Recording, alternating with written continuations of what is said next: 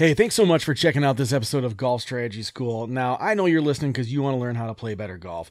But if you want to see how you compare to other golfers your age, you need to check out par4success.com slash griffin.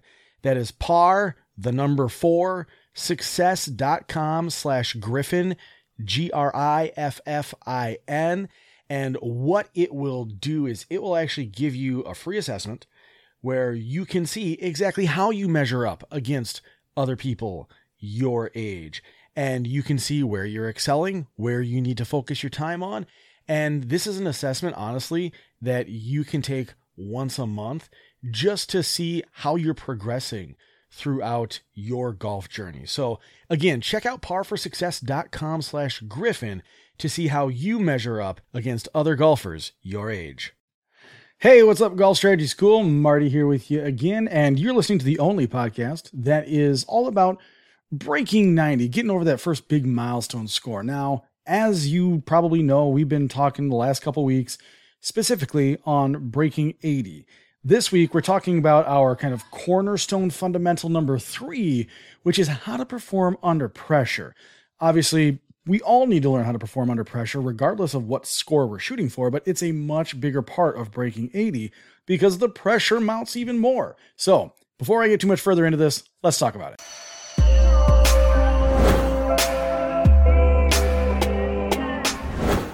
All right, so the pressure cooker, the breaking 80 pressure cooker. How do we do this? Well, you've heard me talk about probably since episode 70. I don't know. That's like 50 straight episodes of the importance of actually having a practice that has a pass or a fail to it.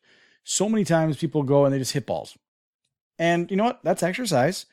Uh, you might be working on a swing change. It's a totally good reason to not have a failure based practice.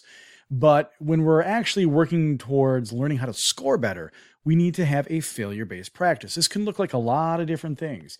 The one I always go to, the one I talk about all the time, the one I do every single time before I play golf is the six foot putting ladder. This is a failure based practice because we set up conditions for passing or failing and we have to put ourselves through multiple steps in order to get the pass rather than just having a one and done situation. So for the six foot putting ladder, we've got five putts, six feet at a time, 6, 12, 18, 24, and 30 feet, all in a straight line. And we have to get the ball to the hole, but not more than, let's say, 36 inches beyond the hole. So we lay a club down behind it. We go through our routine and we try to make the putts, but it's not a big deal if we miss as long as the ball got to the hole and stopped before that club we have laying down behind it. That is a failure based practice. So we take that six foot putt. If we pass that circumstance, then we move on to the 12 foot putt. And so what we end up having to do is we have to complete five consecutive shots within our parameters in order for us to pass this practice. That is how a failure based practice works compared to I guess I'll just call it exercise or what we used to call it in high school, rake and fire, where you just pull a new ball over, smack it, and continue. So we have to have a failure based practice. The other thing that we have to do, or the, the other reason why we want to have this failure based practice, is because not only does it it teach us what those pressure situations feel like in our practice, so we're getting more familiar with pressure. It's actually teaching us to perform under higher higher pressure situations. I was going to say higher risk, but it's not higher risk. It's teaching us how to perform under higher pressure situations in our practice. So that way, when we go out onto the course and we go to play one shot, we only have to do, with the example of putting, we only have to leave it in that kind of 36 inch bucket one time compared to having to do it five times in a row. So that's really why our failure based practices have to be integrated into our schema when we're working towards breaking 80.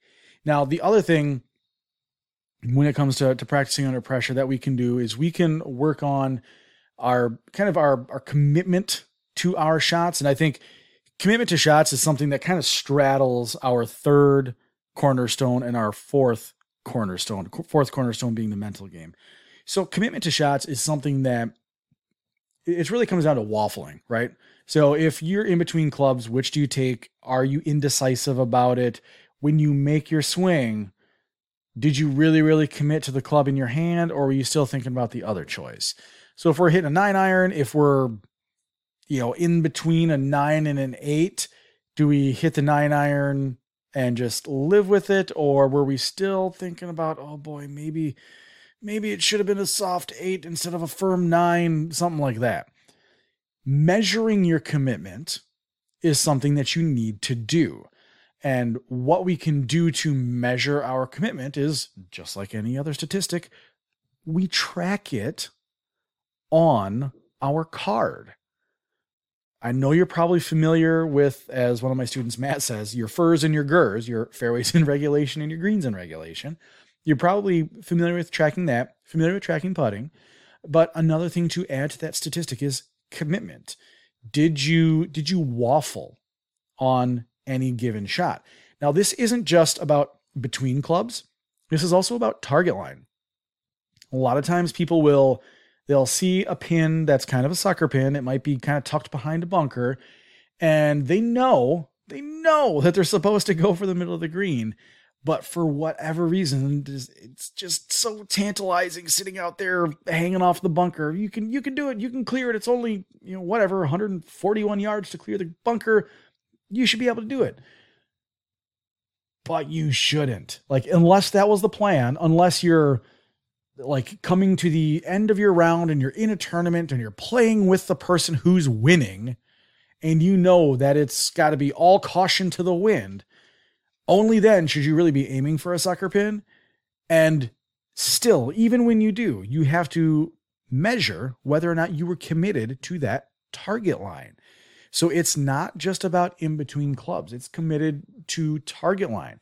It's also commitment to when we're putting, what that line of the putt is. You read a putt, and especially with those ones, if you're right handed, the ones that break left to right, you know, downhill left to right putts. Ooh, those are the knee knockers. So were you committed to that breaking left to right putt? You said, you know what? I think it's only just a little bit above the hole. It's one ball above the hole, but with some pace. Did you stick to the plan? Did you give it the proper pace or did you get scared and leave it short? So that's what commitment is in line of putts in target line of clubs and obviously in club selection. Now, when you track this, and I encourage you to, when you track this, it's important to start to realize where those where those cracks show up, where those those breaks in the commitment chain happen. Do you have it happen more often with your tee shot line? you know, whether it's driver, three wood, rescue club, four iron, whatever it may be, if you say I need to aim out here and make a good confident swing at the right side of the fairway because you know you draw the ball, did you actually stay committed and swing towards that right side of the fairway or did you get a little nervous, get a little pull happy and did you miss the fairway in the in the left because you were too afraid to actually swing out towards your target? Those are things you have to get a little bit more introspective on. But if you can kind of track what club you used and what that commitment was, yes or no, pass or fail, then you can make strides towards working on your commitment in those specific specific hmm, hmm, in those specific circumstances. So maybe you're super confident with your pitching wedge, nine iron, eight iron, seven iron, but you start to lose confidence in your six iron and your five iron. In that type of circumstance, you're going to know that you need to work more on commitment with those clubs, and you don't have to waste your time as much on the commitment to the lower irons. So, just something to keep in mind that commitment is something that spans a lot of different categories, a lot of different circumstances, and they all should be tracked. So, when it comes to performing under pressure, we need to have our failure based practices, and then we have to have our measurement of commitment. Once you know where your weaknesses are in your commitment, then you start to lean your failure based practices more into those weaknesses of commitment. Because if you can't commit, you are going to have a hard time passing a failure based practice. So once you identify those weaknesses, those cracks in your commitment coat of arms, I like alliteration, so sue me. Don't sue me, but I like alliteration.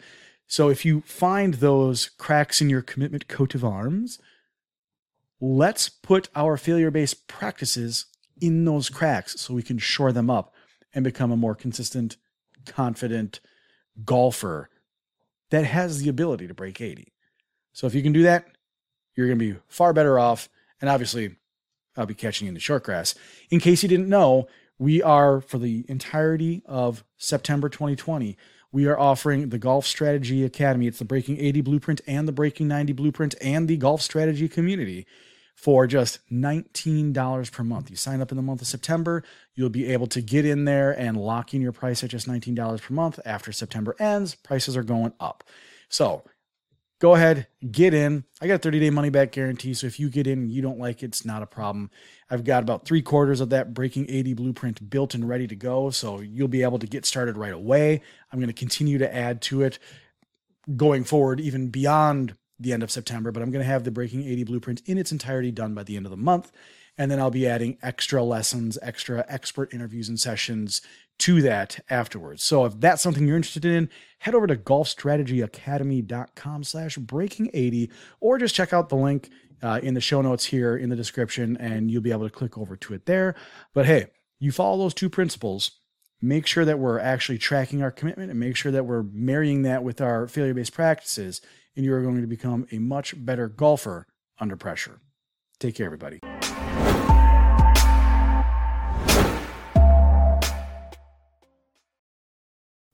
All right, thanks for listening to this episode of Golf Strategy School. As always, if you want to keep it in the short grass, all you got to do is put those lessons into effect. And if you want to see exactly how you fare in terms of your physical performance to other golfers your age, head over to par4success.com slash griffin and you'll be able to see exactly where you line up and match up with other golfers your age based off of this free performance assessment that Chris and his team has put together. Again, that's par4success.com slash griffin to see exactly how well you line up against other golfers your age. And I'll just drop a link to it in the show notes.